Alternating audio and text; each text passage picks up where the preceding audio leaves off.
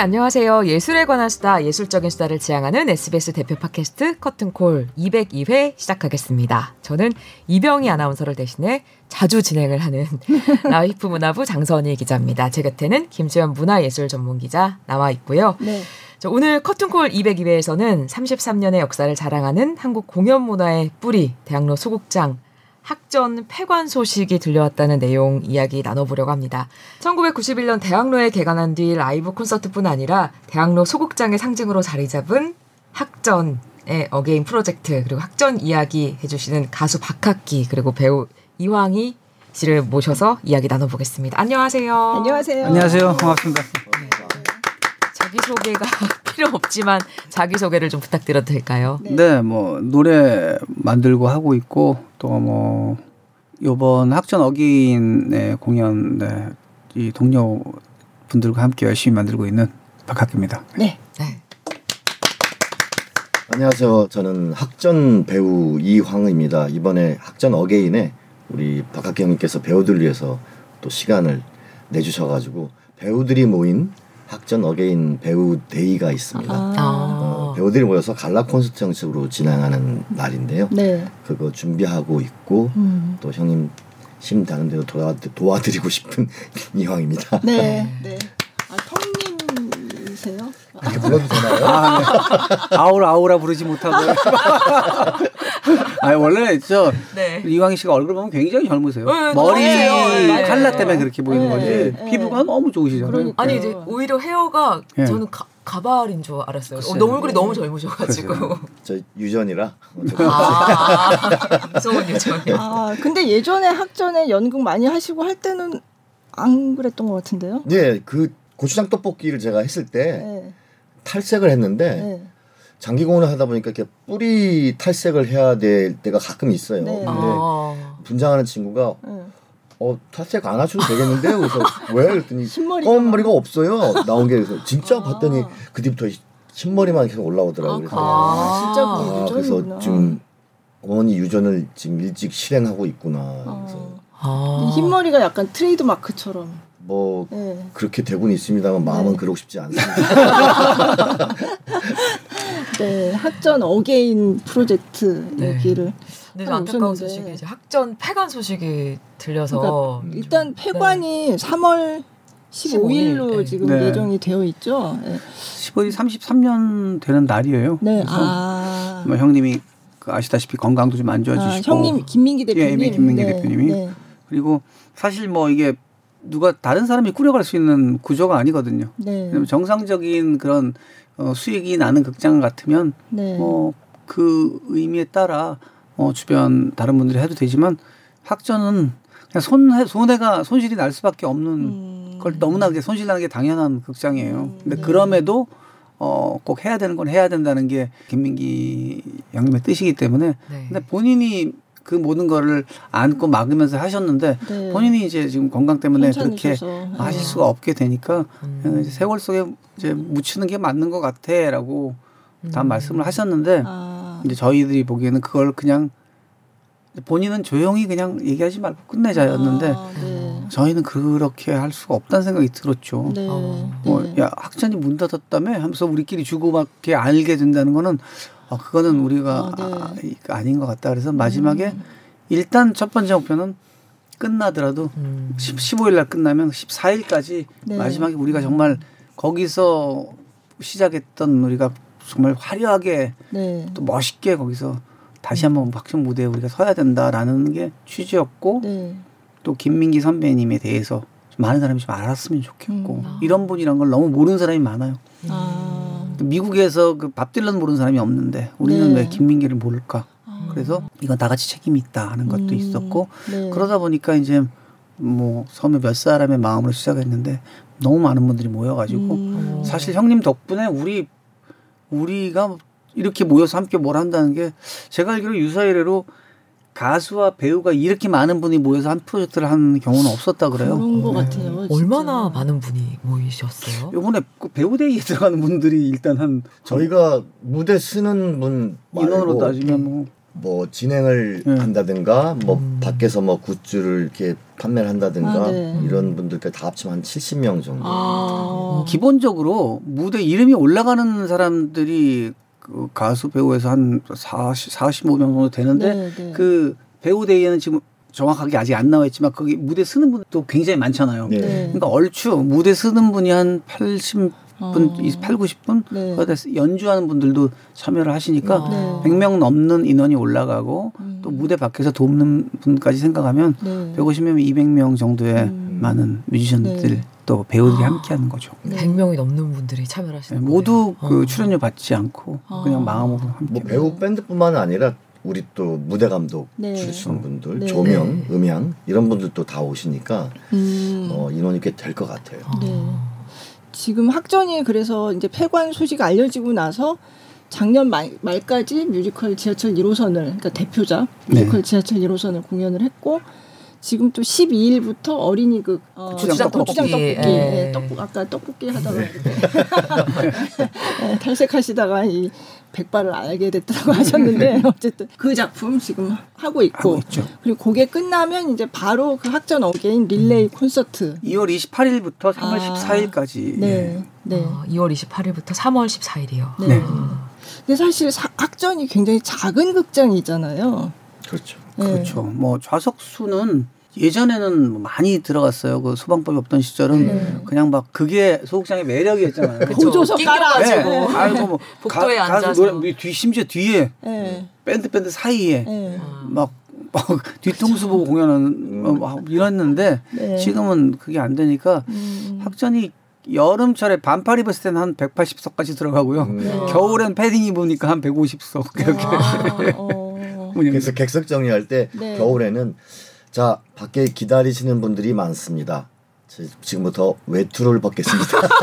아, 더 많이 들어오셔야 되니까. 네. 아. 예전에는 앞에서 가방 받아주고 뭐 그런. 어 맞아요. 예, 예, 아 맞아요. 네. 많이 했어요. 예. 네. 저는 생각해 보니까 학전 얘기를 하려고 하니까 떠올랐던 게 제가 96년에 설경구 배우가 당시 나왔던 모스키토가 아, 모스키토. 제 태어나서 처음으로 봤던 중학교 때 봤던 뮤지컬이더라고요. 아. 그때 그 저는 공연장이라는 데는 학점블루가 처음이어가지고 음. 그때 그 충격을 잊을 수가 없어요. 그막 음. 소리가 나고 밴드가 직접 연주하고 어, 막 콘서트. 라이브로 보는 연극 자체 아, 이런 문화생활이 아, 처음이었어요. 중학교 네. 때까지 한 번도 네. 그냥 대부분의 사람이 그러지 않았을까 학교 때 같이 갔던 그죠. 기억이 저는 특히 소극장이라는 게 언뜻 생각엔 대극장이 굉장히 화려하고 뭐 하드웨어도 또뭐 네. 방대하고 하니까 큰 감동이 있을 거라고 생각하지만 사실 소극장을 가서 보면 말로 표현할 수 없는 그렇죠. 어떤 그 연극 무대의 그 느낌 같은 것도 네. 공연장에서도 연출되지 않은 바로 정말 그렇죠. 내 앞에서 네. 노래하는 네. 것 같은 그런 느낌들이 네. 소극장만의 독특한 매력이 어, 있죠. 어, 그렇죠. 숨소리까지 네. 느껴지잖아요. 저도 김광석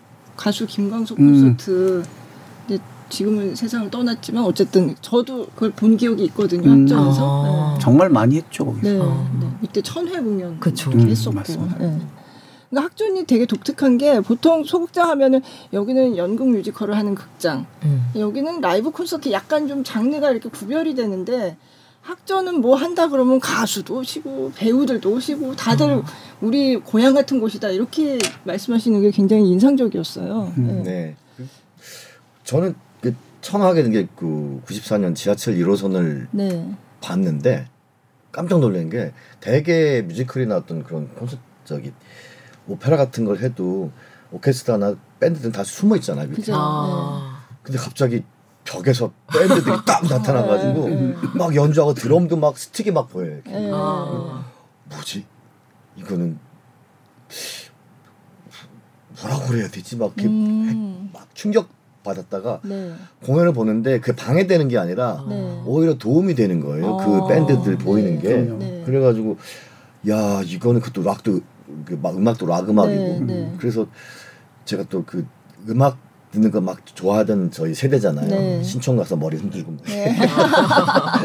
그래서 야 이거는 너무 하고 싶다. 그래서 네. 이제 기대하고 있었는데 마침 그해 겨울에 음. 오디션 공고가 딱 떠가지고 아. 이제 학전 오디션 일기로 이제 시험을 아~ 본 거죠. 그래서 지하철 이어서 최다 출연 배우가 되신 건가요? 뭐 그렇게 됐습니다. 음. 근데 그러고 나서 이제 지하철 연선만 하는 게 아니라 네. 뭐 형님도 공연하시고 근데 그렇죠. 저는 연극하는 극장이니까 당연히 저는 연극하는데 제가 이렇게 어렸을 때 듣던 그 꿈의 그 형, 형님들, 형님들 누나들이 네. 여기서 공연을 하시는 거예요. 그래가지고 그렇죠. 그 친구가 그때 극장장이었는데 네. 잠깐 들어가도 돼. 그럼 객석에 앉지는 못하고 문틈으로 이렇게 이거 빼끔 보고 나오고 형님 보시는 거 어. 너무 신기해가지고 뭐, 뭐 한영애 누님도 많이 하시고 그죠. 뭐 네. 전인권 형님 뭐 이은미 씨도 많이 하고 네, 네. 이소라 씨도 거기서 많이 했고 어, 네. 어, 뭐 김광석 예 네. 그렇죠 윤도현은 뭐 거기서 출발을 그죠 네. 윤도현 씨는 거기서 광석이 공연의 게, 그 오프닝 무대로 그냥 음. 매일 가서 서는 뭐 이런 이렇게 아. 그러다가 또 뮤지컬도 했잖아요 했죠. 맞아요 네. 개똥이 개똥이 개똥. 그 색시도 만나고 거기서 그렇죠. 아 맞다 맞다 맞아 그 개똥이에서 그 아, 아니 분 저기 성함이 뭐죠 배우님? 저는 그 배우님을 그 개똥이 공에서 봤거든요. 음. 귀뚜리 했던. 네 맞아요 맞아요. 어그 학전에서 제가 뮤지컬 굉장히 많이 봤네요. 어, 열심히 연극하라 그랬더니 이놈이 연애질이 나고 이러면서 형님들. 아 그 네. 영상을 그러면 볼까요? 어, 음. 좀 볼까요? 그 어떤 비디오하고? 아, 네, 그 라이브 콘서트 얘기를 하고 있으니까 음. 2019년 학전 again. 아, 학전 네. again. 네. 네. 네. 요것도 미리 말씀드리면 학전 네. again이란 것도 그 코로나 직전인데요. 네. 그죠? 사실 우리가 그 시절에 이렇게 90년대 초반에 학전에서 많은 사람 뮤지션들이 모여서 출발하는 마음을 가지고 이렇게 해와서 네. 시간이 지나면서 많이 이렇게 형님들 마다 말씀하는 대로 그 모짜리에서 음. 다 커서 옮겨 심어서 음. 다큰 나무들이 돼 있잖아요. 근데 그동안 또 대학로가 또 여러 가지로 좀 변질도 되고 전 그랬었잖아요. 네. 근데 아, 우리 좀 처음으로 돌아가서 처음에 그 음. 그 순수함을 가지고 다시 가자 이런 얘기를 하다가 학전에서도 공연학과 이렇게 이게 시작된 거예요. 그래서 형 이름을 정하다가 우리가 처음에 시작했을 때그 네. 마음으로 음. 다시 우리가 또 그 열정을 가지고 음악을 하자. 아. 비록 그때는 정말 진짜 그 새싹 같은 친구들이지만 지금은 거목이 돼 있지만 네. 그러나 그들이 다시 모이면 멋있을 것 같다 해서 아. 뭐 김수철 뭐 전인권 뭐뭐 뭐 무슨 그 유리상자 동물원 네 네. 많은 뭐 윤도현 강산에 많은 분들이 와가지고 네. 공연을 하고 원래 그 이후로 학전학예를 계속 하자 어. 그랬는데 코로나가. 그 이제 코로나가 있으면서 음. 못했고 아. 사실 요번에 저희가 이 공연을 할 때도 adieu 학전 뭐 last 네. 콘서트 학전 이런 이런 많이 생각을 했었는데 아. 아 아니다 학전이 문을 닫아도 이건 없어지는 게 아니다. 음. 이 정신과 민기 형님의 뜻과 이 학전은 음. 우리 속에서 계속 아. 계속 진행될 거다. 네. 그래서 학전 again이라는 아, 우리는 계속 네, 네. 학전은 계속 again이 될 거다 해서 하게 된 건데 음. 예, 어쨌든 그 첫 again의 네. 영상을 한번 보면 네. 좋겠네요. 네. 네,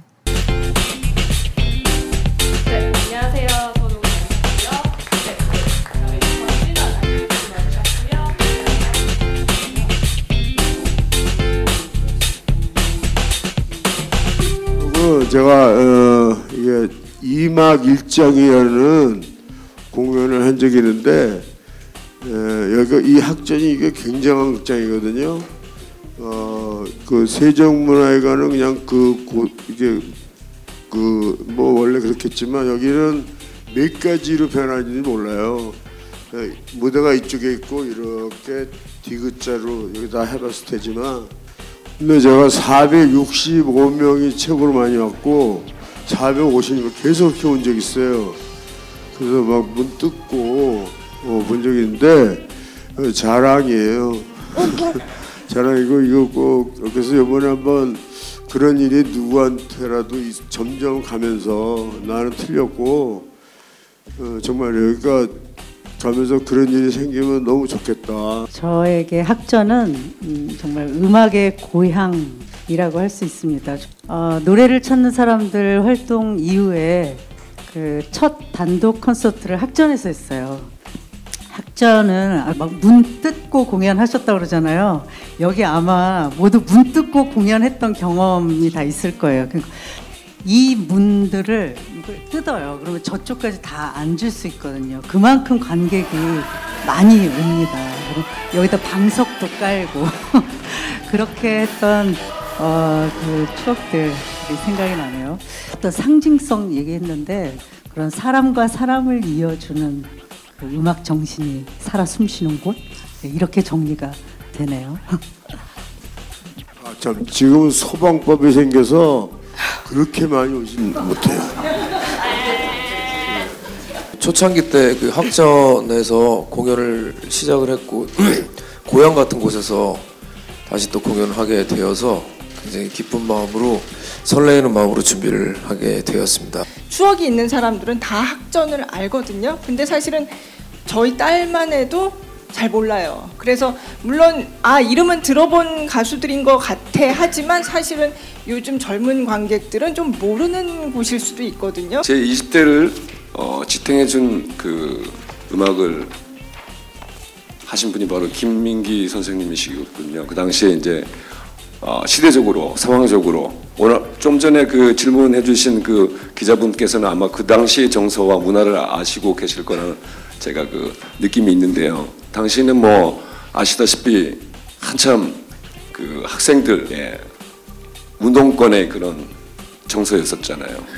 한대수 선생님이나 김민기 선생님의 음악을 우리가 많이 듣고 자랐습니다. 그래서 그때 저에게 있어서는 저 역시도 어, 좀 시대적으로 그런 여러 가지 그 암울한 정서와 어, 그런 거 반해서 그 음악을 통해서 많은 그 정신적인 힘을 얻게 됐고 했었는데 대중적으로는 당시 언더그라운드라고 하는 용어가 있었는데 그때 전인권 형님 들국화 뭐 김현식 유재하 이런 음악들이 나왔었어요. 그러니까 저는 이제 그런 음악들이 저에게 있어서는 어, 여러 가지로 어, 지탱해준 음악들이었었습니다. 제가 이제 데뷔 당시만 하더라도 그때는 라이브 문화가 별로 없었어요. 라이브 콘서트. 그러니까 가수 이러면은 그 라이브 공연을 실제로 하고 있는 사람들이 몇몇 안 됐어요. 공연 장소 자체도 없었을 뿐 뿐만 아니라 문화 자체도 그다지 많지 그렇게 일반적이지 않았던 걸로 기억해요. 그래서 저는 전 데뷔했을 때 어, 저는 라이브를 하고 싶었었거든요. 그때 이제 저희들의 숨통을 틔워준 공간이 바로 이 학전이라는 곳이죠. 곳이었죠. 이게 뭐 흔히 많은 대극장 공연들 보는 분들이 보면 어, 이 메커니즘이 다르잖아요. 어떤 연출과 수많은 조명과 화려함 속에서 아주 짜여진 듯한 그런 공연과 이 공연은 되게 다릅니다. 지금 정제되지 않고 그냥 막 앞에서 막 갈아주는 그냥 오렌지 주스 같이 막 건더기 막 있는 건지도 모르는데 분명히 거기서의 어떤 에너지가 있을 거라고 생각을 하고 그런 것을 많이 공유했으면 좋겠다. 뭐 이런 것들이 민경이가 많이 막 제가 얘기하면서 많이 나눈 내용들입니다. 세상에서 아마 그 세대 간의 어떤 격차를 가장 없앨 수 있는 게 음악이 아닌가 생각합니다. 저 같은 경우는 제 딸이 초등학교 5학년 때 에이브릴 라빈을 알려줘서 제가 에이브릴 라빈을 알았어요. 근데 그 CD를 사달라 그래서 가는 길에 제 차에서 음악을 틀었는데 반멀리의 노어먼 노크라이가 나오는데 초등학교 5학년짜리가 아빠 이 노래 너무 좋다고 녹음을 해달라 그러더라고요. 제가 그때 정말 새삼 느꼈는데 음악에는 그런 경계가 없는 것 같습니다. 옛날 음악, 요즘 음악이라는 것도 어찌 보면 우리가 정해놓은 거지 충분히 소통할 수 있는 가장 어떤 적극적인 소통이 아닌가 생각, 도구가 아닌가 생각합니다. 우리가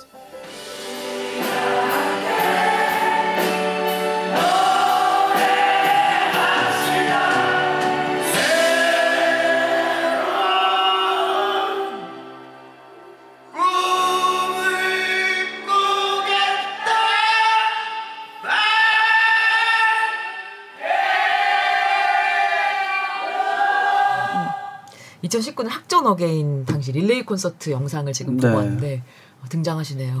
네. 어떠세요? 저도 지금 새삼 보니까 아 이게 정말 정말 우리가 이게 소극장의 어떤 상징이라기보다 대중 음악의 산실인 곳이 아닌가 막 그렇죠. 그러네요, 그렇죠. 진짜. 네. 그때 이제 학전 again 그 당시에도 공연하셨고 네. 요번에도 지금 이제 준비하고 계신 거잖아요. 그러니까 두 번째 학전 again 프로젝트네요. 그러네요. 네, 근데 뭐좀 네. 그때는 이제 매년 하자 하는 학전 어게인이었고 지금은 아주 우리가 학전에서 마지막이 될지도 몰라라는 학전 어게인이라서 음. 느낌은 다르지만 네. 그래서 더 이번에 더 마음들을 더 쓰고 있고 네. 더 열심히들 준비하고 그러는 것 같아요. 네. 음. 좀 어떻게 준비하시고 계신지 어떤 게 있는지 조금 미리 설명해 주시자면 일단 제가 이제 이거를 저희 뮤지션끼리 단톡이 있어요. 음. 뭐 아, 네. 싱어송라이터들이 모여 있는 뭐 몇 분이나 모여 계신가요? 음, 30명 될 거예요. 어. 거기에 뭐 대, 부분의 그 싱어송 나와 있는 분들 거의 네. 다 계실 네. 거예요.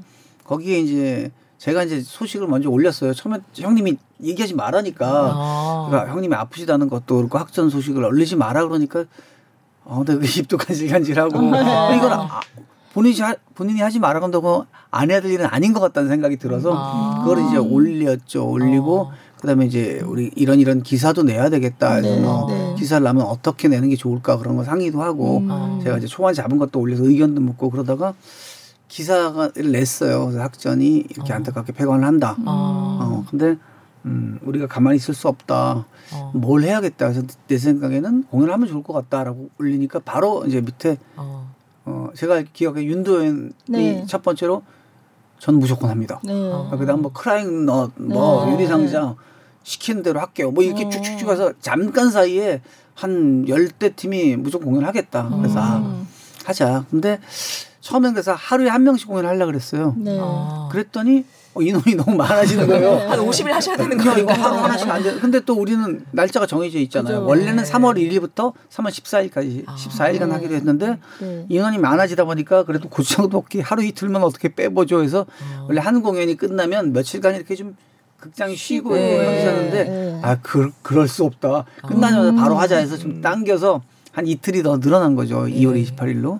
그래서 이제 가수들이 많아지다 보니까 하루에 안 된다. 음. 그래 그럼 음. 묵자. 네. 뭐 예를 들어 저와 뭐 시인과 촌장, 뭐 아. 뭐 건진은 유리상자, 아, 네. 뭐 이런 식으로 하림 알리 뭐 이런 식으로 아. 가수들이 이렇게 이렇게 썸을 짜기 시작했어요. 네. 근데 그 과정에 저는 학전 배우님들은 저는 다 알지만 개인적으로 막 이렇게 또 사실 우리가 네. 연락이 닿는 게 쉽지가 않잖아요. 네.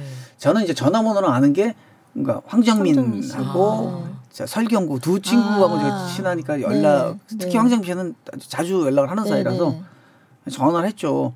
야 우리 이거 이거 하고 형님이 이런데 뭔가 막 걱정하고 하다가 우리 공연에 그러니까 어, 나도 해, 할게 뭐든지 시키는 대로 할게 이래가지고 어. 이제 황정민 씨가 들어오게 된 거예요. 그러다 보니까 또 경구도 뭐 뭘 하든 간에 올라 올라가서 가만히 서 있더라도 하겠다. 어. 그러다 보니까 아 그러면 사실 뭐 전 저희는 처음에 어떻게 생각했냐면 학자는 이제 12월 달에 뮤지컬을 네. 하고 네. 그다음에 어린이극을 하고 네. 그러니까 마지막에 이게 날이 비어 있었어요. 네. 그러니까 공연을 하자 이렇게 했는데 아, 아니다. 그러면 배우들도 함께 하면 좋을 것 같다. 아. 했더니 이제 뭐 배선 씨, 방은진 씨 네. 같은 분들이 연락 오셔가지고 우리 배우들도 할 수 있는 사람들 같이 참여하겠다. 음. 그래서 어, 너무 좋죠. 했더니 바로 며칠 안에 만 한 열다섯 분 정도 리스트가 쫙 왔더라고요. 오. 그래서 아 그러면 하루에 가수 두 팀 들어가고 배우도 한 팀 들어가면 좋겠다. 아. 이런 식으로 이제 아, 짜지면서 네. 했는데 근데 점점 점점 늘어나기 시작합니다. 그래서 지금 이제 마지막 날 14일은 네. 김민기 tribute. 네. 김민기 형님의 노래를 가지고 제가 공연을 만들고요. 아, 또 정민 씨. 네, 정민이가 그날 네. 게스트 네. 뭐 배우 게스트라기보다 배우로 출연을 네. 하기로 했고 그다음에 3월 9일은 김광석 다시 부르기라고 저희가 아, 계속 해왔잖아요. 네, 이 여기 많은 가수들이 함께하는 공연이거든요. 네. 어, 그것을 또 원하시는 분들도 많고 또 학전하면 또 김광석이니까 그렇죠. 3월 9일은 김광석 프로젝트로 진행이 되고 아, 네. 3월 11일은 아, 배우가 이렇게 하루 한 분 들어 들어가는 건 몇 분 안 되잖아요. 네, 네. 배우들만을 위한 날이 있었으면 좋겠다 해서 아. 어, 우리 그 황희 씨가 그날 그러면 배우들을 모아서 뮤지컬 갈라쇼를 하든지 뭘 해보자 해서 아, 3월 11일은 11일 배우데이예요. 아, 그러니까 배우분들이 아, 네. 그 어마어마한 많은 배우분들만의 공간이 준비되고 네. 다른 날은 이제 말씀드렸듯이 가수 둘, 네. 또 배우 네. 뭐 음. 배우 하나 이런 식으로 구성이 아. 돼서 지금 준비되고 있고 다행히 많은 분들이 관심을 가져주셔서 1차 티켓이 이제 1월 10일 날 했었는데 네. 바로 뭐 한 몇 분 만에 전부 그러니까, 매진이 되고 표가 예. 없더라고요. 예. 네. 어제 또 2차 매진이 돼서 네, 네. 지금 표가 없는 이런 상황이 아, 됐습니다. 아, 아. 예. 너무 감사합니다. 네. 배우분들이 하는 갈라쇼라 하면 이제 어떤 노래를 불러주시는 건가요? 아니면은 그렇죠. 그, 그 학전은 전통적으로 뮤지컬을 네. 해왔으니까 아, 뮤지컬 넘버를 네. 넘버를 어린이 무대 넘버 그리고 어. 지하철 1호선 네. 그리고 어. 개똥이 선생님 창작 아. 갈라쇼를 하는데 배우들은 뭐 연, 극을 하든지 그래야 되잖아요. 가수분들은 그냥 딱 올라가면 혼자서 다 할 수 있는데 음, 네. 배우들 혼자 뭘 할 수 없으니까 그렇다고 뭐 연 극을 할 수도 없고 아. 잘돼 그 그러면은 우리가 한 곡씩 안 되면은 잘라서라도 붙여서 음. 많은 사람이 차, 참여할 수 있게 해보자. 아. 네. 근데 또 마침 형님께서 시간 또 내주셔가지고 음. 너무 감사하게. 아유 무슨 말씀? 그, 그 아마 제 생각에는 아마 그또 네. 우리가 뒤에 영상을 요즘 볼 수 있으니까 네. 했었던 그런 뮤지컬 영상 같은 것도 같이 나오면서 네. 노래도 나오고 하면 아마 굉장히 재미있지 않을까. 음. 그럴 것 같아요. 근데 이 진짜. 많은 분들이 네. 저제 주변에서도 이거 보러 가야 했는데 근데 열리자마자 매진이 돼가지고 벌써 볼래야 볼 수가 없는. 그래서 음. 지금 드는 생각은 그 극장 밖에다 큰 멀티비전 하나 하는 아, 너무 좋네요. 진짜 네. 생각이 예전에도 한번 그렇게 한 적이 있었어요. 아, 저희가 네. 예전에 광석이 그 추모 공연을 거기서 했을 때 네. 아주 오래전에 아. 너무 많은 팬들이 보고 싶어하지만 그 자리는 좁았고 물론 큰 데서 할 수도 있었지만 네. 우리 의미는 그게 아니다. 네. 그래서 밖에다가 이렇게 화면을 아, 해서 그냥 네. 길 가는 관객들도 아, 함께 보는 네. 뭐 그런 음. 아름다운 일이 있습니다. 이번에도 뭐 그런 방법도 있겠네요. 네. 그, 뭐 갑자기 든 생각이지만 음. 이런 게 참 좋은 것 같아요. 형님하고 얘기하고 이렇게 얘기하니까 이렇게 막 떠오르네요. 좋을 것 같아요. 아, 예, 뭐 혹시 예, 지금 뭐 어, 프로젝트나 각종 화면 LED 등을 하고 있는 어, 분들 중에서 마음으로 함께 하시고 싶은 분 계시면 기꺼이 네 이렇게 아, 또 네. 부탁드리겠습니다. 네, 기부도 많이 해주시고 아. 또 이렇게 막 이렇게 마음으로 함께 해주신 분들이 많아요. 그래서 음. 네. 아 근데 이, 분, 이 나오시는 분들 몇몇을 보면은 정말 어떻게 해도 섭외가 한꺼번에 불가능한 분들이잖아요. 아, 그렇죠. 진짜 학전이기 때문에 이렇게 모이시는 것 같아요. 그 가능하지 않나. 그러니까 제가 어떻게 네. 하다 보니까 그 말을 표현한 적이 있는데 네. 제가 말했지만 정말 표현을 잘한 것 같아요. 여기 모든 분들이 어떻게 이렇게 모일 수 있어? 라는 얘기는 한마디로 학전의 김민기에게 우리는 마음의 빚을 다 갖고 있었기 때문에 음. 아. 언제 저님한테 내가 빚 갚아야 되는데 음. 아. 그 야, 이거 빚 갚아야, 빚 갚을 수 있는 찬스야라고 생각을 한 것 같아요. 아, 다들 기꺼이. 그러니까 오시는 분들 나름대로 다 까다롭고 몸값도 비싼 분이고 아, 그렇지만 누구 하나 여기서 뭐 나의 뭐 나 편하게 포지션 찾는 분 아무도 없어요. 아. 다들 주차도 알아서 하고 올 거고 설경구 씨가 야 밥들도 먹고 와. 밥값 축내지 마. 다 마음을 함께 하니까 아마 우리도 끝나고 나면 정말 평생 기억 남을 너무 아름다운 네. 그런 음. 축제가 아닐까 생각합니다. 네. 네. 근데 학전에 이제 마음의 빚이 있다고 하셨는데 뭐가 그렇게 특별했나요? 그런 좀 구체적인 음. 기억에 남는 에피소드나 뭐 이런 추억을 좀 나눠주신다면. 네. 저희 배우들은 그런 것 같아요. 뭐 일단은 오디션 봐서 합격을 해서 네. 지하철 하든 뭘 하든 이렇게 하잖아요. 네. 그러면은 그 연극은 연습이라는 걸 오래 하니까 음. 뭐한 두 달 동안 같이 점심 먹고 저녁 먹고 네. 밤까지 막 텐투텐 아. 하고 막 그럴 때. 선생님이 그런 말씀을 하세요. 니네 이제 식구다. 음. 음. 태어나서 이제 전투들 가족 개념이 식구가 아니라 어, 어. 밥 같이 먹으면 같이 식구야. 아. 그래 선생님 노래 중에서 그런 게 있잖아요. 땀 흘려 거둔 음식 함께 음. 나눠요. 네. 어. 길 가던 나그네도 함께 들어요. 어. 아. 뭐 이런 가사가 있잖아요. 네. 선생님은 그런 걸 공동체 의식을 되게 중요하게 아. 생각하시는 것 같아요. 근데 네. 그 공동체 의식이 낯선 사람들이 모여가지고 그냥 생판 모르는 사람이 영국 연습을 한 달째 하고 있으면은 그 이상하게 그 되게 진지해지거든요. 네. 관계가. 네. 그런데 거기에 꼭 이렇게 어딜 가나 그런 사람 저 튀는 사람, 음. 뭐 이렇게 성격 나쁜 사람. 네. 근데 선생님이 다 계시면은 네. 그냥 정리가 돼요. 아. 네. 아무리 성격 나쁘고 어디서 음. 좀 한다 왔다 뭐 어디서 좀 까칠하게 군다는 사람도 거기 들어가면은 선생님이 있으면은 그냥 조용히 음. 정말 조용한 카리스마가 있죠. 민기 형이. 근데 그 조용한 카리스마가 엄청난 에너지를 이렇게 주는 것 같아요. 네. 그뭐 시끄럽게 막 혼내대로 야단치는 게 아니라 그러는 거 아니야 이렇게 어. 말씀하시는데 음. 네. 그게 이렇게 울려요 사람들이 어. 여기 이렇게 막 울려요. 이렇게. 음. 가장 큰 압도감은 뭐 무서움이나 뭐 네. 그런 억압이 아니라 존경이더라고요. 아. 네. 아, 맞습니다. 그렇죠. 그 선생님 네. 저희가 존경하니까 그런 말 그렇게 막 연습하고 있으면은 어, 나 존경하지 말고 서로 존경해. 아, 어, 이렇게 말씀하시거든요. 네. 요즘 와서 그, 그 말이 많이 이제 다른 방송이나 이런 데서 많이 화제가 됐지만 네. 저희 가수들은 뭐 저희 공연을 하고 저희가 네. 티켓을 팔고 하면 그런 데서 입장으로 또 뭐 쉐어하고 그런 네. 롤이 있었지만 네. 제가 알기로는 그 연 소위 그 연극 바닥이라고 네. 말할 때는 정말 그냥 배고프고 네. 어떤 보장이 되지 않는 데였잖아요. 근데 네. 그 시절부터 제가 쭉 들어 많은 배우들한테 들어온 것은 많고 적고를 떠나서 정확하게 분배를 해주고 투명하게 해주고 음. 그리고 아.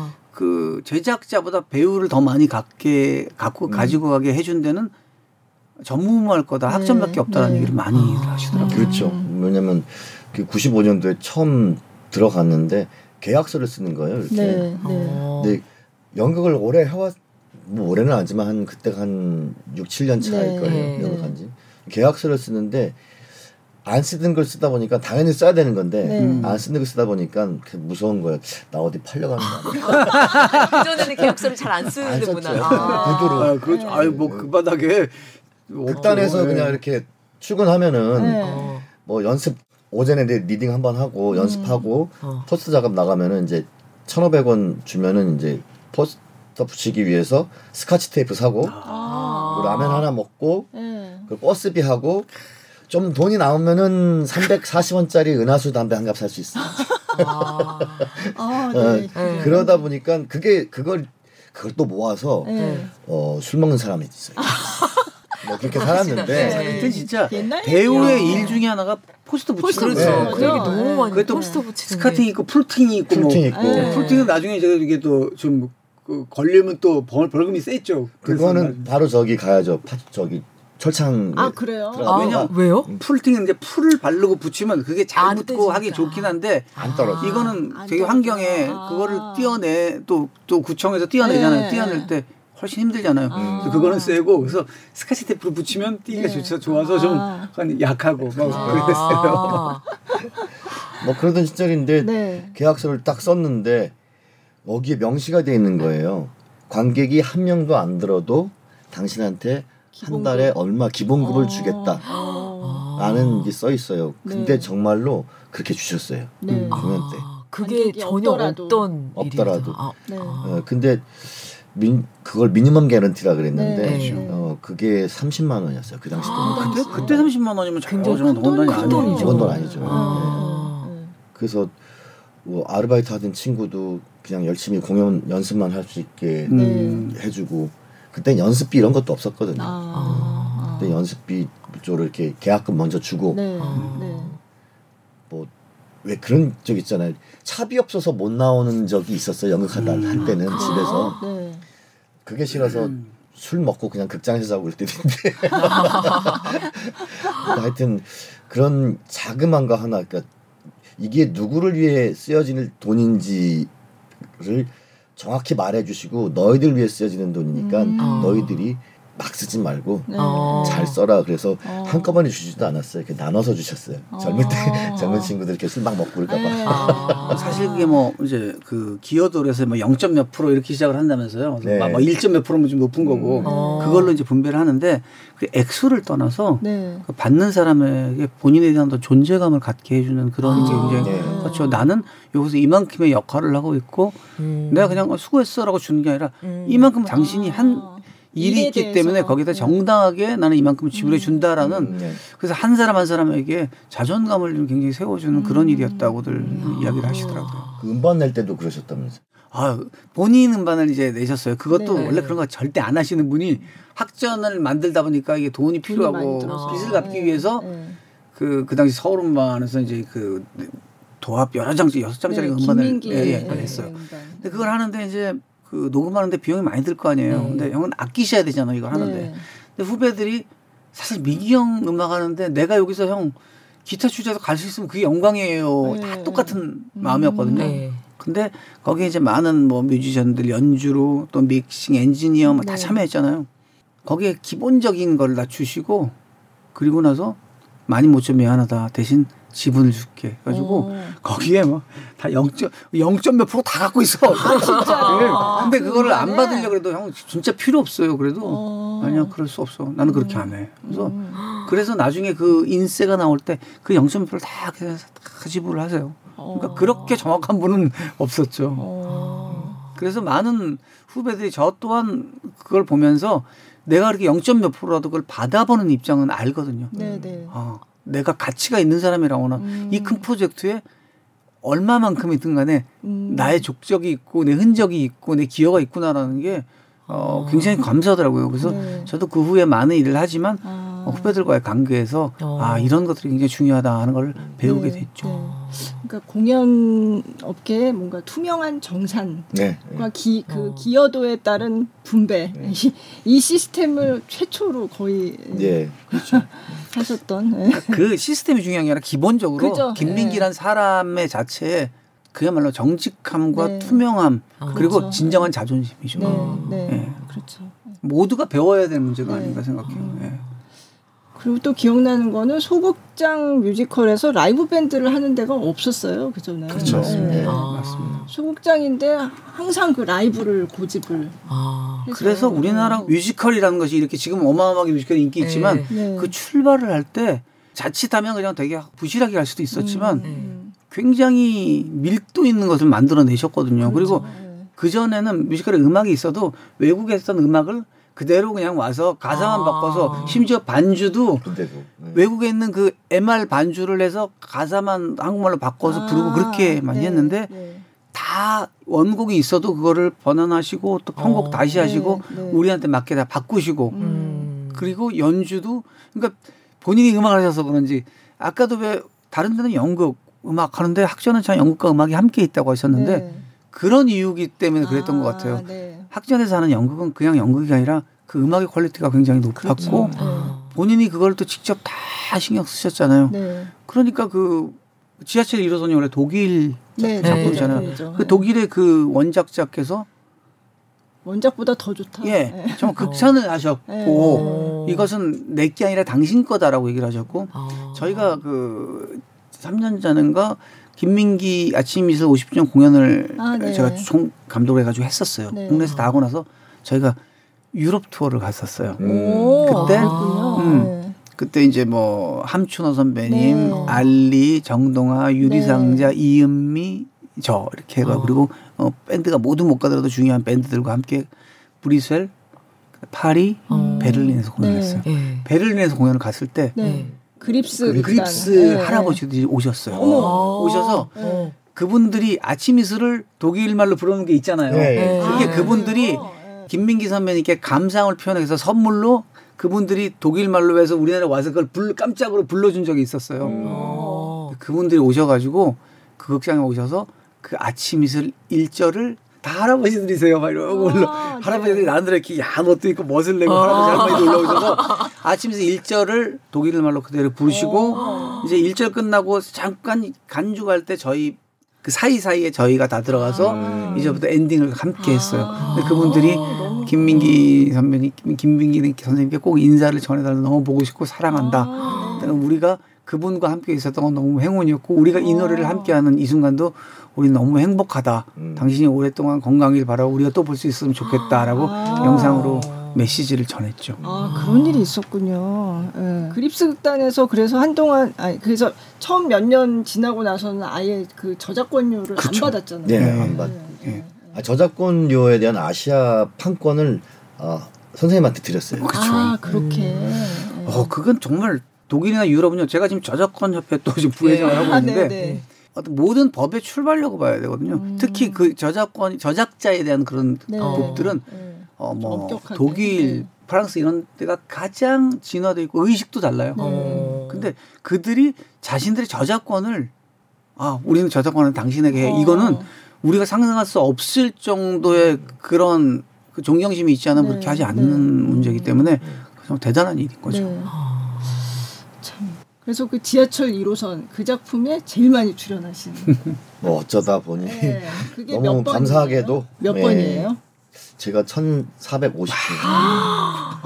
1,450분. 아. 잠꼬대도 이렇게 대사로 하실 것 같아요. 아, 진짜. 그런 잠꼬대가 아니라 네. 꼭그 꿈을 꿔요. 이렇게 지하철 1호선 막 오프닝 하고 있는데 제가 집에서 깬 거예요. 음. 어. 극장에 못간 거야. 아~ 지금 오프닝 나오고 있는데. 아, 그, 그 꿈에서? 네. 아~ 배우들은 그런 꿈 많이 꾸거든요. 아, 공연 5분 전에 집에 있고 막. 저희도 막 그 방송, 생방송 펑크 내는 꿈, 이런 꿈이죠. 네.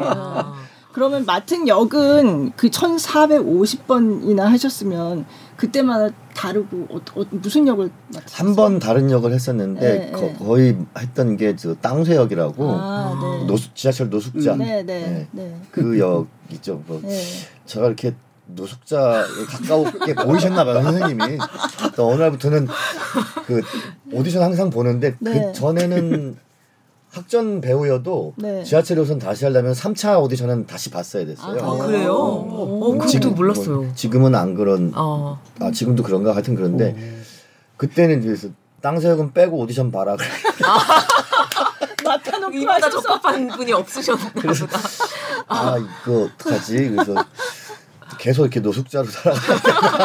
그럼 우리 이왕희 씨 말고 땅새를 또 했던 다른 배우들이 누가 있죠? 제가 이제 그 연출부로 바뀌었 아, 일할 네, 때는 네. 제가 연출부니까 출연을 못 하니까 이제 네. 제가 오디션 보고 이제 음. 후배들 뽑고서 그러면서 네. 연습시키잖아요. 그냥 네. 땅새를 뭐 누가 누굴 뽑았으면 좋겠는 오디션 그 용지 놓고 음. 그러면은 네. 선생님이 물어보세요. 누가 했으면 좋겠니? 제가 뭘 말씀드리겠어요. 선생님 마음에 드는 사람 아시죠? 그래도 어, 누가 좋을 것 같아요. 저는 이 친구 친구가 점수 많아요. 그 점, 아. 점수대로 해야 되니까 아, 네. 시험이니까 아. 아는 친구 같다고 뭐 마음에 든다고 하는 게 아니니까 네, 네. 그래서 봐요. 내가 고른 그 친구가 선생님 점수에도 고득점인지 아~ 네. 눈치를 보셨구나. 봐야 되고 또 저뿐만 선생님뿐만 아니라 또 저기 안무 선생님, 음. 아, 네. 노래주로 네. 선생님 네. 점수도 봐야 되는 거죠. 음. 그 셋다 이렇게 종합적으로 네. 다 점수가 높다 그러면 음. 이 친구가 괜찮을 것 같습니다. 아. 그러면 선생님이 고민을 하시다가 음, 그래 내 생각도 그래 그러면 이제 음. 아. 이렇게 아. 아. 점수에 되게 민감하세요. 어, 되게 아까 그 연선배 프로처럼 객관적으로 네, 공정성 그런 거 네. 아. 너무 까다로우셔가지고 아, 힘들어요. 네. 아 지하철 1호선 참 저도 많이 봤는데 저도 두번 네. 봤어요. 그게 또 지하철 1호선이 뭐 2천회, 3천회, 4천회 네. 이런 어떤 계기가 있을 때마다 또 다들 모여서 그렇죠. 진짜 잔치처럼 음. 이렇게 너무 재밌는 그 그러니까 예전 사람들이 와가지고 뭐 까메오로 출연하고 막 이런 네. 공연도 하고 그래서 저도 그때마다 굉장히 재밌게 취재했던 기억이 있거든요. 음. 그래서 지하철 1호선에 삼천회 공연이었을 음. 거예요. 그때 했던 리포트가 있어요. 아. 그걸 좀 보겠습니다. 근데 직접 가셨어요? 네. 어, 학전 전문 전문. 제가 좀 오래 했습니다.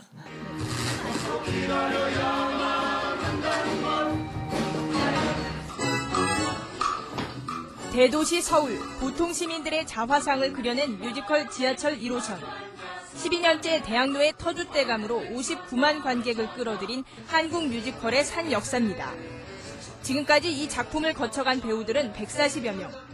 설경구, 방은진, 황정민, 오지혜, 장현성, 조승우, 배혜선 씨 등 엄격한 오디션을 거쳐 보통 6달 이상의 장기 공연을 치러낸 배우들은 각 분야에서 스타로 자리 잡았습니다.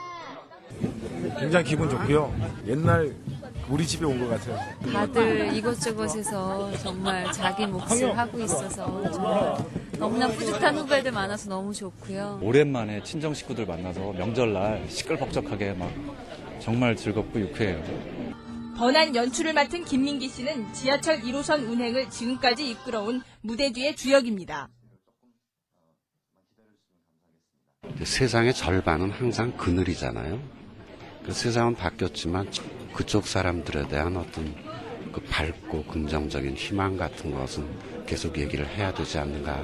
삼천회 기념 공연에서는 현 공연팀이 주역을 맡고 이 작품을 거쳐간 스타들이 모두 단역으로 깜짝 출연해 지하철 1호선의 장기 운행을 축하할 예정입니다. SBS 김수현입니다. 그러면 아, 저희가 제대로. 지금 이 네. 리포트가 나가는 동안에 굉장히 많은 중요한 네, 얘기가 있어서 얘기 좀 해주세요. 네. 얼마 전에 김민기 아, 대표님 형님이 아드님, 그 10월 달이죠 아마 그 아드님이 결혼을 했어요. 근데 아. 또늘 아무한테도 얘기하지 마. 아. 항상 항상 아무한테도 얘기하지 말았는데 이제는 제가 이렇게 들으면 판단을 해요. 이게 정말 하지 말아야 될 건지 해도 되는 건지. 아. 그러니까 제가 이제 오래 지나서 아. 그걸 판단할 수 있는 능력이 좀 생긴 것 같아요. 아. 그래서 어떻게 결혼식인데 알려야죠. 그러니까 네. 야 나도 남들 못 가고 괜히 부담 주기 싫다. 음. 조용히 할란다. 예. 근데 제가 이제 아니 그래도 네. 축가는 해야 될 거 아닙니까? 아. 상록수란 노래가 네. 그 많은 그 결혼을 결혼 결혼을 올리지 못하고 하는 그런 젊은 친구들을 위해서 네, 네. 기획을 하셨던 거잖아요. 그래서 네. 축가로 만드신 거잖아요. 네. 상록수는 형님 아들 공연에 불러야 되는 거 아니에요? 본인이 직접 하실래요? 그랬더니 미친 내가 무슨 노래 그럼 어떡할 거예요? 그 축가는 하나 불러 불러야 되나 뭐 고민하시더라고. 아. 제가 어, 형님이 생각하기에 상록수 가수들 많이 불렀는데 누가 부르는 게 좋았어요. 그러니까 아, 다 좋지만 알리가 잘 불렀다. 아. 그래서 제가 이제 알리한테 연락을 했더니 어. 알리 씨가 아유 무조건 어. 오겠다고 어. 왔어요. 네. 그래서 이제 알리하고 저만 오, 아는 걸로 했는데 그때 이제 아프신 게 이제 그때 알게 됐어요. 아, 네. 그래서 그때 이제 결혼식 끝나고 나서부터 치료를 이제 병원 가서 치료를 음. 하겠다 하셨는데 아. 그래서 아무래도 알려야 될 것 같아서 제가 결혼식 며칠 전에 네. 몇 분한테 얘기를 했죠. 네. 그랬더니 이제 시간 되시는 분들이 좀 오셨어요. 네. 아. 특히 황정 정민이는 전화가 루마니아에서 전화를 받고 있더라고요. 아. 형 전화도 안 터지는 루마니아 산골에 있어. 그래서 아. 그러는데 후두닥 날라왔어요. 아. 결혼식 보고 그러고 다시 또 촬영으로 갔죠. 아. 그리고 그날 그래서 어쨌든 황정 저 알리 씨가 상록수를 부르는데 네. 그래서 제가 김형석 씨 네. 딴딴딴딴 이거 할 줄 알지. 아, 웨딩 마치 결혼행진곡. 알죠, 네. 형. 그거 하러 와서 너 와서 그거 좀 해라. 이렇게 막 기꺼이 가야죠. 그래서 어, 김영석 씨가 음. 알리 반주도 해주고 네. 그 웨딩 마치 그것도 네. 연주하고 음. 또 이적 씨가 오게 됐어요. 아. 오고 있는 중간에 아침에 음. 예. 제가 오는 길에 노래 하나 하자. 그래가지고 네. 다행이다 부르고. 아. 왜냐하면 그냥 어, 상록수만 하고 말라 그랬는데 네. 그래도 그때 결혼식이고 야외에서 아. 날도 너무 좋았어요. 네. 근데 본인은 그런지 몰라도 오시는 하객들은 어 김민기 씨도 연예인인데 아. 뭐 연예인들 아마 이럴 수도 있잖아. 아. 연예인. 아니 그렇지 연예인이지. 그래서 본인만 생각하지 말고 하객들 위해서도 이건 좀 해야겠다. 그래서 아. 우리 음향팀도 막 연락했더니 음향팀이 오고 갑자기 막더 모여가지고요. 그래서 어, 상록수를 먼저 딱 부르고. 네. 음, 해치고 나가 끝내 아, 이루리라 해서 결혼하니까 네. 당신과 함께 밥을 지어 먹게 돼서 아, 다행이다, 다행이다, 하고 저도 안 하려고 했다가 저는 이제 두 분의 장점을 닮은 네. 그런 자녀들도 꼭 낳으세요 해서 네. 제 노래 이제 비타민도 비타민. 제가 부르고 아, 이렇게 삼종 세트로 해가지고 그래서 그날 사진을 찍어놨는데 네.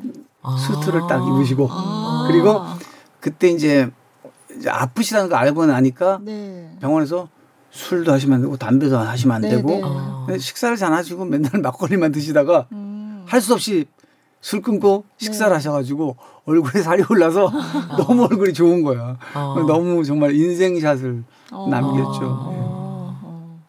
아, 참그 학전과 김민기 대표님 그 얽힌 추억이 너무 많아서 얘기하다 보면 정말 끝이 없을 것 같은데 그렇잖아요. 네. 네. 근데 학전이 이제 좀 전에 말씀하신 것처럼 가수들의 라이브 콘서트의 중심지이기도 했지만 음. 뮤지컬 음. 네, 지하철 1호선으로 대표되는 뮤지컬도 많이 했고 또 어린이 연극도 많이 했잖아요. 네. 좀 전에 고추장 떡볶이 얘기도 했지만 음. 네.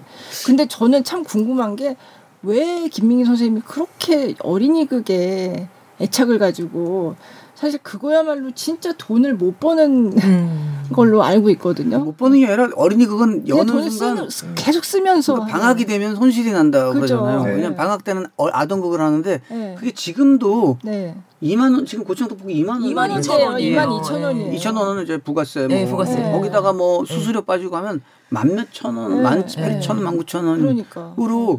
말이 안 되잖아요. 거기 그 그러니까. 배우와 그 임대료와 다. 네. 근데 본인은 아마 그러시더라고요. 저도 예전에 아, 지하철 1호선 굉장히 잘 됐잖아요. 어, 그거 계속 하면 돈 되는데 왜 이걸 내리고 그러니까 음, 돈 되는 것만 하면 안 돼. 어. 그리고 어. 뭐 본인 말씀으로는 차라리 취약 전 아동들에 대한 것은 여러 가지 좀 컨텐츠들이 있대요. 그죠, 뭐 네. 뽀로로도 있고 네. 네. 네. 근데, 근데 청소년극 도 그렇고 그, 아, 그 네. 아동극 청소년극이 네. 정말 중요하다. 이게 어떤 교육보다 중요하다고 생각하는데 정말 제대로 된 게 전무하다. 음. 이건 누군가 해야 돼. 음. 근데 아, 하는 데가 없으니까 내가 이걸 해야 되는 게 맞아. 어. 그래서 그냥 어. 이게 뭐 손실이 나니까 뭐 이런 건 두 번째고 아, 이건 내가 해야 되는 일이야? 그럼 해야 돼. 라는 음. 원래 생각이 DNA가 그렇죠. 그러신 분이 저도 생각해 보면 저도 수혜자네. 첫 뮤지컬이 모스키토였으니까 아, 중학교 그러네요. 때 봤던 태어나서 처음으로 봤던 공연이 음. 김민기 선생님의 아. 학전 공연. 그게 좀 셌죠. 그렇죠. 네. 청소년 참정권이 주어지면서 그러니까요. 고등학생 맞아요, 애들이 맞아요. 당을 만들어 그렇죠. 네. 출마하는 얘기. 네. 네. 정말 정치권에서 보면은 야 이거 구미 땡기는데 그럴 수도 있어요. 음. 근데 이제 막상 정의 구현을 하겠다고 당을 만들었는데 어른들은 거기에는 관심 없더라. 네. 뭐 이런 얘기인데 요즘 시대랑도 되게 맥락이 다 있는 것 같아요. 근데 뭐 어느 시대나 똑같은. 어쨌든 그 어린이 그걸 그래서 계속 하시면서 그 손실이 나는 거를 뭐 중간 중간에 저도 뭐 오랜 시간 배웠으니까 발 때마다 네, 네. 이렇게 한 번씩 막걸리 한 잔 하시고 하면 네. 그런 얘기를 하잖아요. 그러면 그래도 이걸 좀 다른 방법을 찾아야지 이렇게 음. 손실 나면 어떻게 하는데 어. 뭐 안타깝게도 누군가 여기에 이렇게 뭐 좀 많은 투자도 하고 또 뭐 공적 자금으로 이런 걸 하게 하게 돼 있으면 내가 이렇게 안 해도 되는데 음. 그런 날이 아직 안 왔어라고 음. 하시더라고요. 그러니까 사실은 개인이 할 문제가 아니라 네. 그것은 분명히 그거야말로 교육비가 음. 써야 되는 거죠. 그, 네. 그 수많은 아이들 청소년들을 위해서 우리가 반드시 지, 불해야 되는 그런 꼭 필요한 돈인데 어, 그러다 보니까 사실 지금 이런 학전의 어려움이라는 거는 대표이사의 뭐 경영의 부실이라든지 이런 게 아니라 음.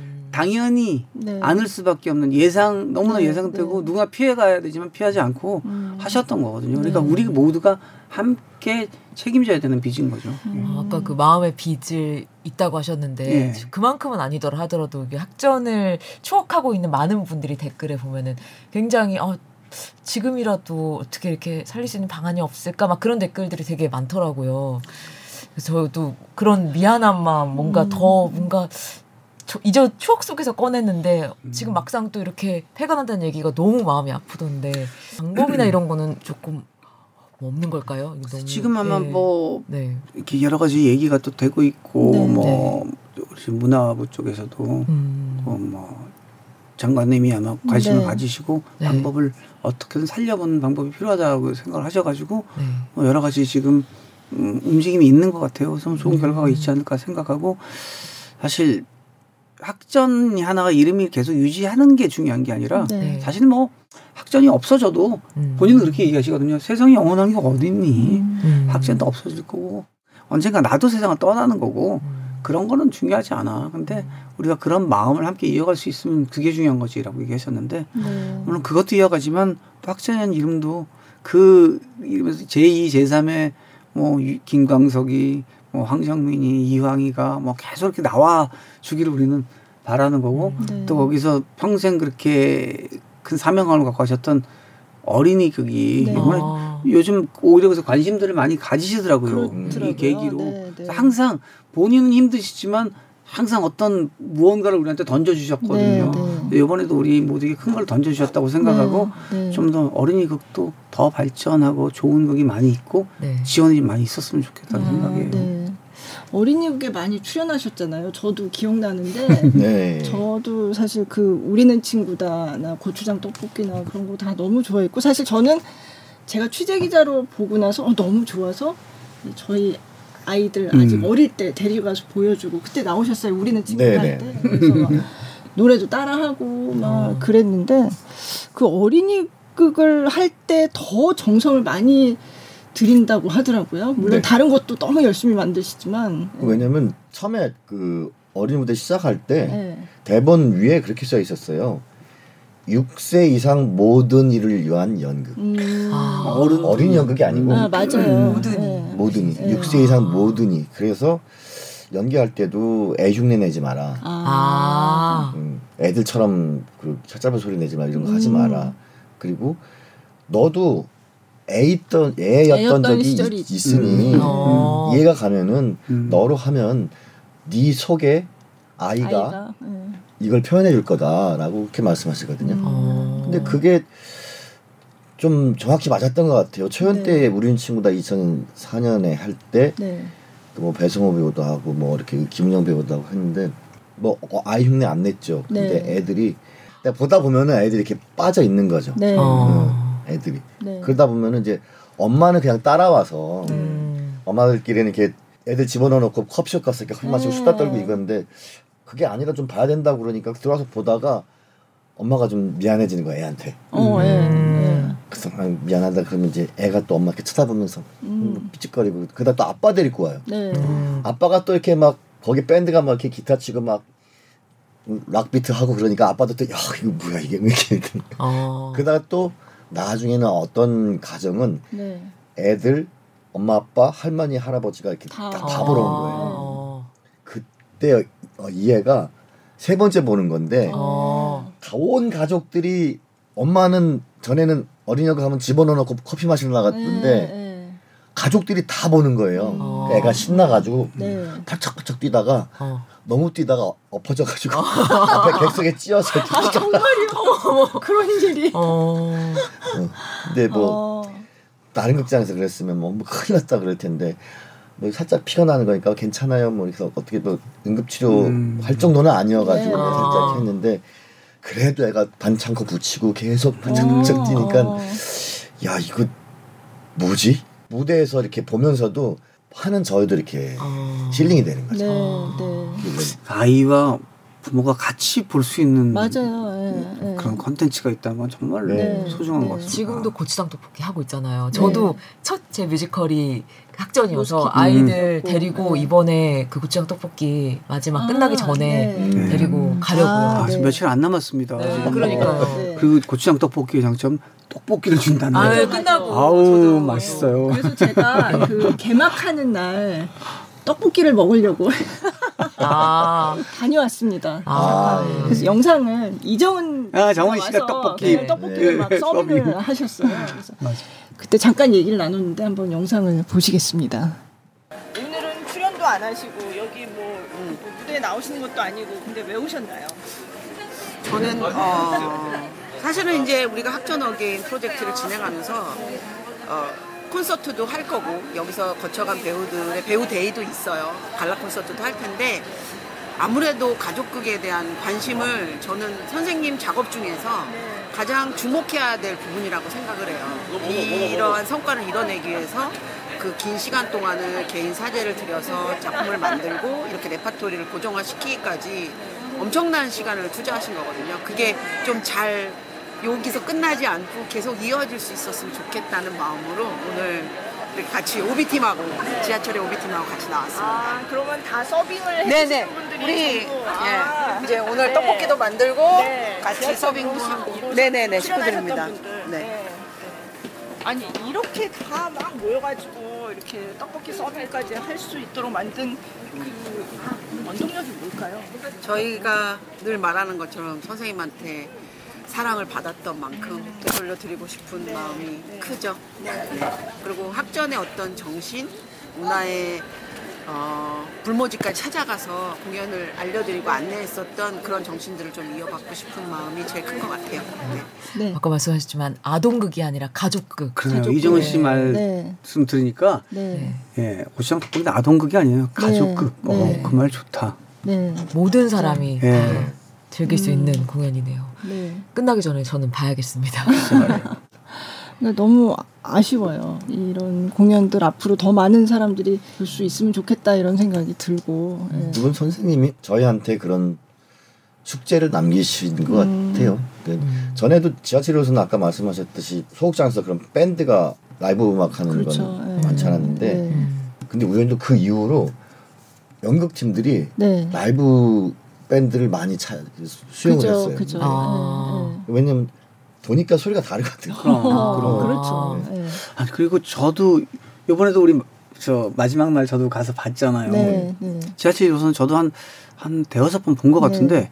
그볼 때마다 네. 사실 뭐 스토리나 이거 다 가, 어. 대사도 뭐 거의 음. 비슷하지만 제가 음악을 해서 이렇게 들리는지 몰라도 편곡이나 아. 그게 달라지는 게 시대별로 느껴져요. 아. 특히 악기 사운드도 달라지고 아. 굉장히 또 그것도 재밌더라고요. 아. 그래서 음악이 정말 큰 요소를 하고 있는데 그것을 잘 부각시킨 음. 것 같아요. 학자의 모든 작품들은. 음.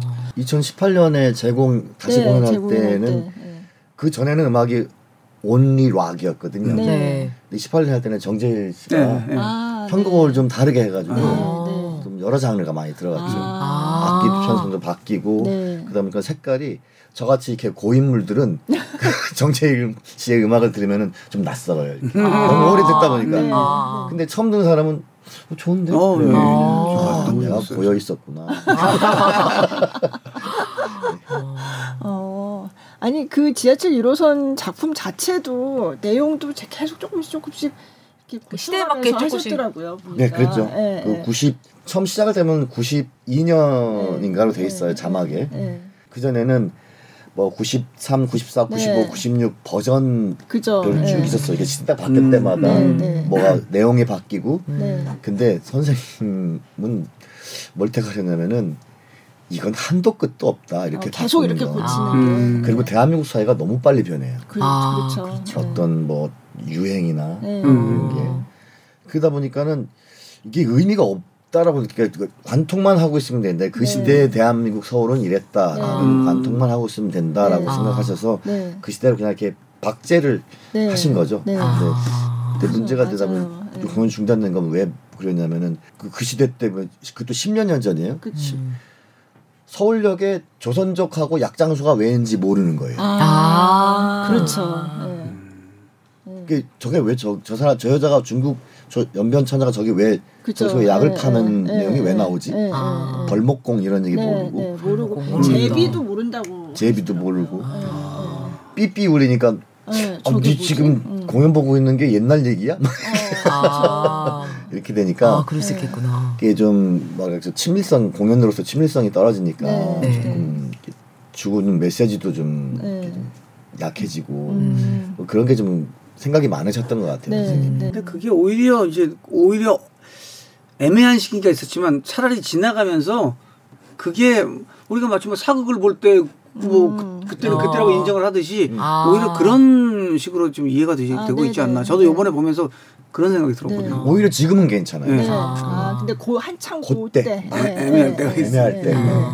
네. 제가 2019년에 그렇게 재공연 하고 나서 한번 김민기 대표님 인터뷰한 적이 있는데 딱 그렇게 말씀하셨더라고요. 1998년 가을을 배경으로 딱그 시대 음. 서울의 풍속도 같은 아. 걸로 남겨놓고 싶었다. 음. 그렇게 아. 말씀을 하시더라고요. 그러니까 우리가 뭐 이 요즘 와서 그 아카이빙에 대해서 굉장히 중요성을 많이 네. 이야기하잖아요. 네.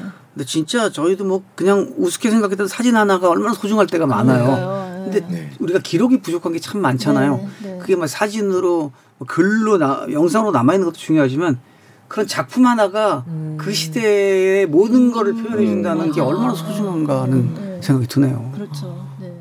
이제 뮤지컬계에서 또 음. 이제 지금 가수분들도 막 그렇게 김민기 선생님 학전 이렇게 again 하면서 네. 여러 잊지 말자 계속 이어가자 이런 얘기를 하고 있는데 뮤지컬 쪽에서도 보니까 그 한국 뮤지컬 어워즈에서 네. 시상식하는 음. 걸 보니까 거기 공로상을 학전에 아. 줬더라고요. 아, 네. 당연히 공로상 받아야죠. 네, 네, 진짜. 네, 학전 출신 배우 조승우, 장, 어. 장현성 씨 이야기 한번 네. 들어보실까요? 네.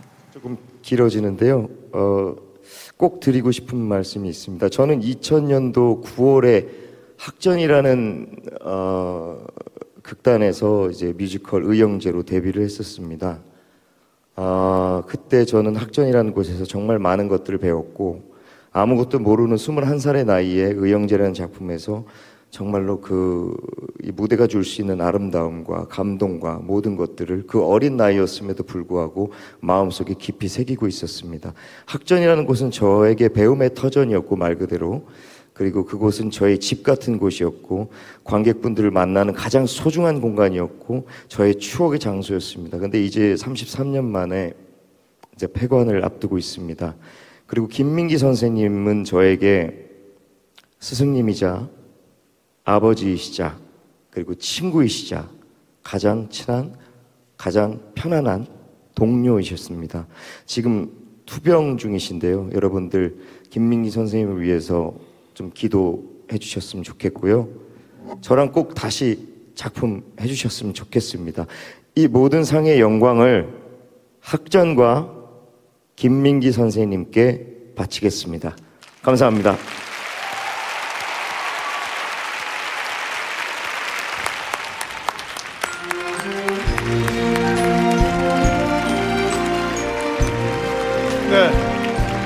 김민기 선생님께서는 함께 자리하지 못하셨지만 선생님의 마음을 가지고 학전의 역사와 함께했던 배우 장현성 님이 대리 수상하시겠습니다.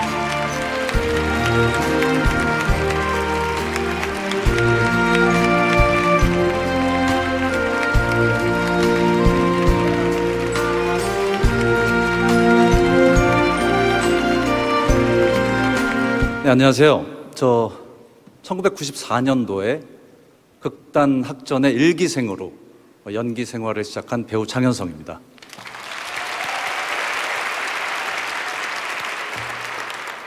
아, 놀라신 분들이 계실 텐데요. 94년도에도 뮤지컬이 있었습니다. 네. 음, 사실 저희가 처음 극단 학전을 시작했을 때는 음, 그렇게 긴 미래를 시작하지는 못했던 것 같습니다. 그저 그저 지금 당면한 그 작품, 그 다음 작품에 늘 어, 온통 마음이 가 있었죠.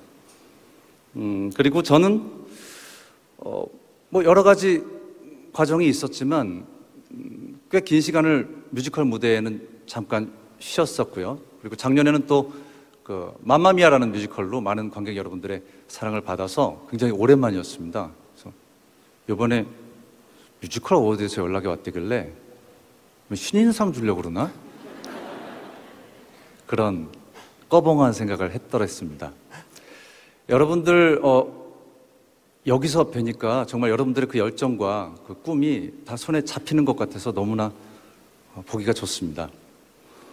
음, 저희 학전은 음, 1991년도에 소극장 학전으로 개관을 했습니다. 그리고 94년도에 극단 학전이 시작이 됐고요. 그리고 올해로 개관 33주년이 됐습니다.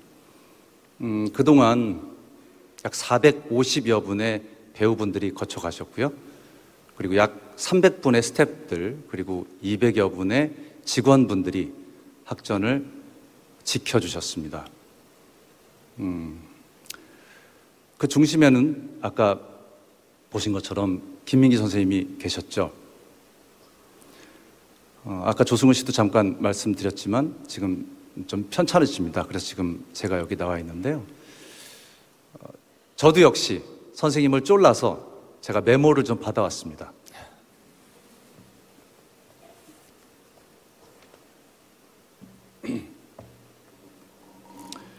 아, 선생님이 말씀하신 그대로입니다. 짧은 메모인데요. 학전을 거쳐간 배우, 관객, 스텝 여러분들, 감사합니다. 이제 다시 시작입니다.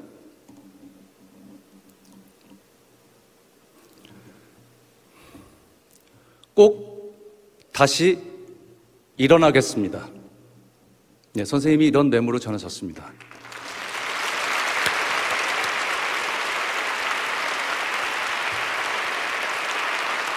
어, 어, 우리 지금 많이 편찮으신 김비기 선생님을 위해서 같이 뜨겁게 응원의 박수 한번 부탁드려도 될까요? 네.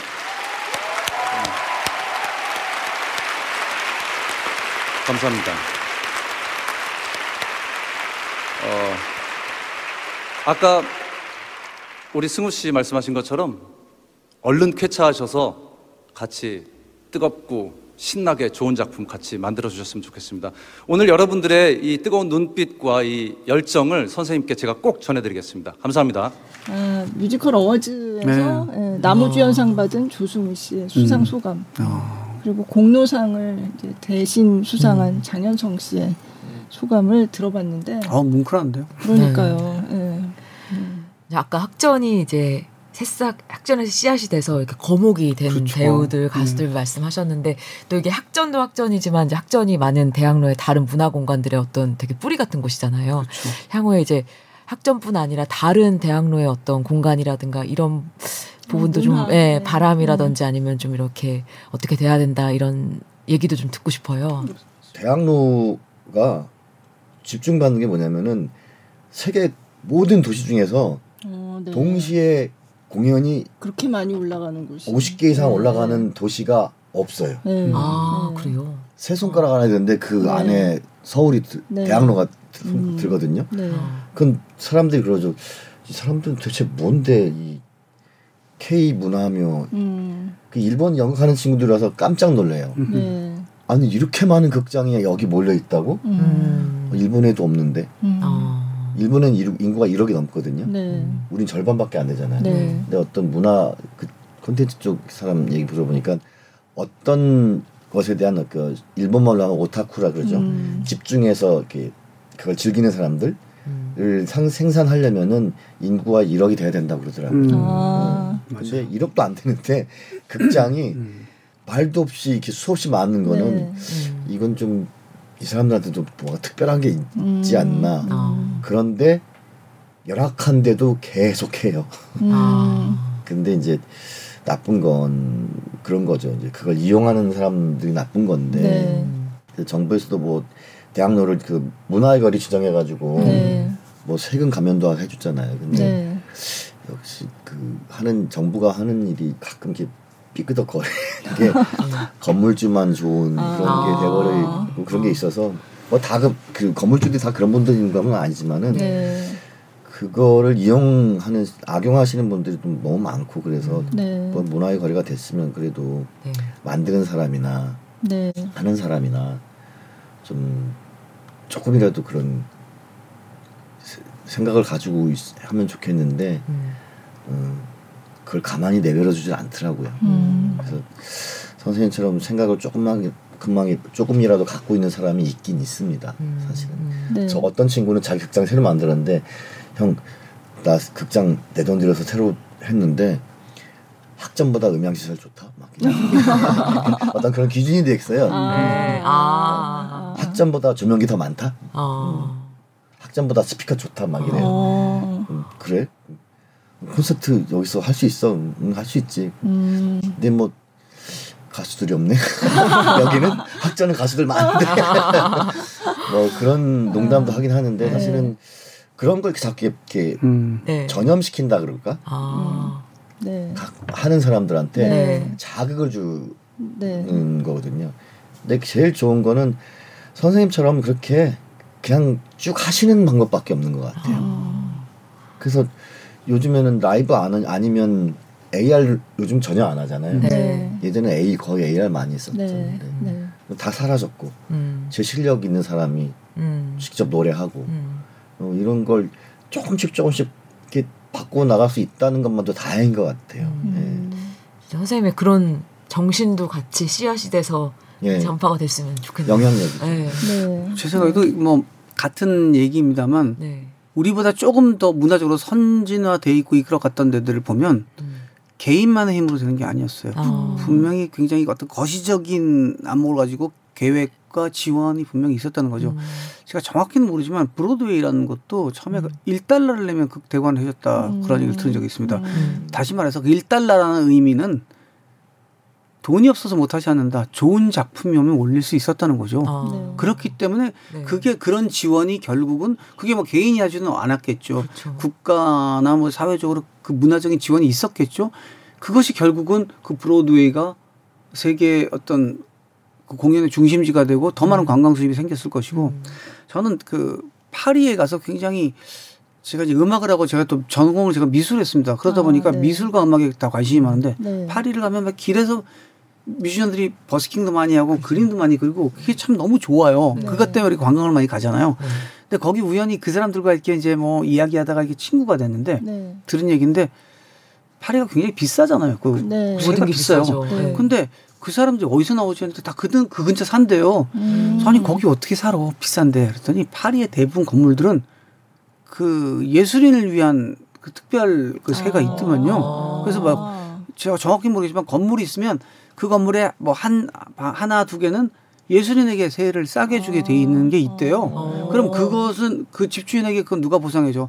국가에서 음. 뭐 여러 가지 그 뭐그 그 문화적인 세금 거둔 걸로 지원을 해준다는 거죠. 네. 그러니까 그게 결국 쓰는 게 아니라 음. 그런 지원이야말로 새로운 음. 것을 창출해 나오는 지원이 아닌가. 네. 네. 우리도 사실 말씀대로 대학로가 예전부터 대학로는 항상 그 문화의 산실이었잖아요. 네. 근데 지금 보면 또 아쉽기도 한 게 많은 극장이 있지만 그렇게 어떤 시대를 관통하는 뭔가 아카이빙이 되어 있는 게 뭐 있나 음. 별로 없어요. 음. 사실 김민기 선배님도 굉장히 중요하게 생각하는 게 학전이 보존이 된다 하더라도 그 빨간 아. 벽돌벽이 유지돼야 된다는 말씀 네. 항상 하시거든요. 아. 김광석 노래비와 이런 뭐그 네. 그, 그 지하철 1호선 지하철 1호선 그 그런 네. 것들이 거기 가보면 항상 그 앞에 소주잔이 하나 있기도 네. 하고 꽃 한 송이가 네. 있기도 하고 음. 누군가 와서 그 흔적 그 지난 그 시간에 그것을 보면서 나의 10년 전에 나를 만나기도 하고 음, 그렇죠. 이런 네. 것들이 음. 좀 대학로에 더 많았으면 좋겠고 음. 음, 그뭐 개인의 힘으로 안 되는 걸 거잖아요. 좀 어, 잘 계획을 세워서 대학로가 요즘 지자체가 돼서 지방에도 가보면 별것 아닌데도 굉장히 잘 꾸며놓은 데가 많아요. 네. 근데 정작 대학로는 지금 황희 씨 얘기 들어보니까 저도 그건 몰랐는데 그 일본 사람들 놀랄 만큼 그렇게 음. 어, 많은 극장이 몰려 있는 데라면 그것을 조금 더 특화시키고 좀 더 문화적인 느낌이 되는 음. 쪽으로 좀 개발하고 말 그대로 집주인이 아니라 진짜 거기 공연을 하는 예술가들이 편하게 할 수 있는 음. 것을 만든다면 결국 그것이 우리에게 또 새로운 창출을 하는 그렇죠. 그런 선순환이 되지 않을까. 네. 그리고 네. 제 개인적인 생각입니다만 대학로란 게 예전에 거기가 서울대학교가 있어서 네, 대학로인데 네, 지금은 아니잖아요. 그럼 네. 꼭 대학로라고 해야 되나? 뭐, 뭐 아침 이슬로, 상록수로 뭐 이럴 수도 있고 어쨌든 여러 가지의 차원에서 좀 더 대학로를 살리기 위한 네. 대학로를 살린다는 그 말 자체가 그 지역만 국한된 게 아니라 음. 우리 문화를 좀더 음. 예, 지금 BTS가 있고 블랙핑크가 있지만 어, 제가 다른 데서도 이런 표현한 적이 있습니다. 그들은 레드 카펫을 걷고 있잖아요. 우리 네, 지금 네. 케이팝이 네. 처음부터 그런 게 아니었거든요. 음. 네. 분명히 누군가는 어. 그 바닥을 다진 사람이 있을 거라고요. 네. 음. 저희가 김민기 선배님 얘기할 때 그런 표현합니다. 노래 하나 가사 때문에 금지곡이 돼가지고 쫓겨다니고 음. 막 힘든 시기를 억압을 받고 그러셨던 분이잖아요. 음. 그때는 지금의 레드 카펫이라면 그때는 그냥 진흙탕이었거든요. 음. 근데 김민기 선배님 같은 분들이 엎드렸기 때문에 거기에 우리는 흙을 안 묻히고 그 선배님 등을 밟고 우리는 다 지나온 거거든요. 음. 그래서 우리 마음이 최소한 그 선배님의 등에 묻은 흙이라도 털어드리자 그런 마음이거든요. 네. 근데 지금 요번에도 김민기 선배님으로 인해서 우리가 학전 again을 하고 이렇게 뭉쳤지만 결국은 그 선배님으로 인해서 비단 학전과 학전 again 이 공연에 관한 문제가 아니라 우리 전반적인 음. 이 문화를 돌아보고 네. 또 지금 좀 빛나게 질주하고 있는 우리 케이팝이 있지만 시작이 무엇이었나 무엇이 있었기 때문에 음. 됐나 하는 것을 생각을 하게 되는 거고 음. 눈에 보이지 않지만 분명히 지하실이 있고 기둥이 있기 때문에 네. 건물이 존재하고 음. 차, 유리창이 찬란하게 네온이 빛날 수 있는 거라고 생각하거든요. 그 시작과 뿌리에 대한 것에 대한 것을 소홀하지 않나 하는 것을 다 같이 좀 생각해 봤으면 좋겠고 음. 네. 당장 네. 얘기했듯이 어린이극 아니 그 가족극의 중요성도 우리가 또 생각하게 네. 되잖아요. 네. 어쨌든 여러 가지로 민기 형님은 우리한테 우리 우리에게 또 우리 문화에 항상 큰 힘이 되시는 분인 네. 것 같고 큰 어떤 방향을 제시해 주시는 분인 것 네. 같다는 생각을 합니다. 네. 형님 말씀대로 먼저 엎드려서 음. 네. 이 진흙을 밟은 사람 지, 지금 도 진흙을 밟아야 되는 사람이 있거든요. 음. 어떻게 보면은 음. 지금도 그래야지 좀 더 넓어지고 더 길어지고 그러 네. 그러는데 그거를 사회가 원하지도 않고 음. 그리고 그걸 할 사람도 없고 음. 근데 이제 저희는 이제 하고 싶지만 뒤에 안 따라오면 어떡하나 이 걱정이 있어요. 음, 음. 근데 용기가 없는 건데 예.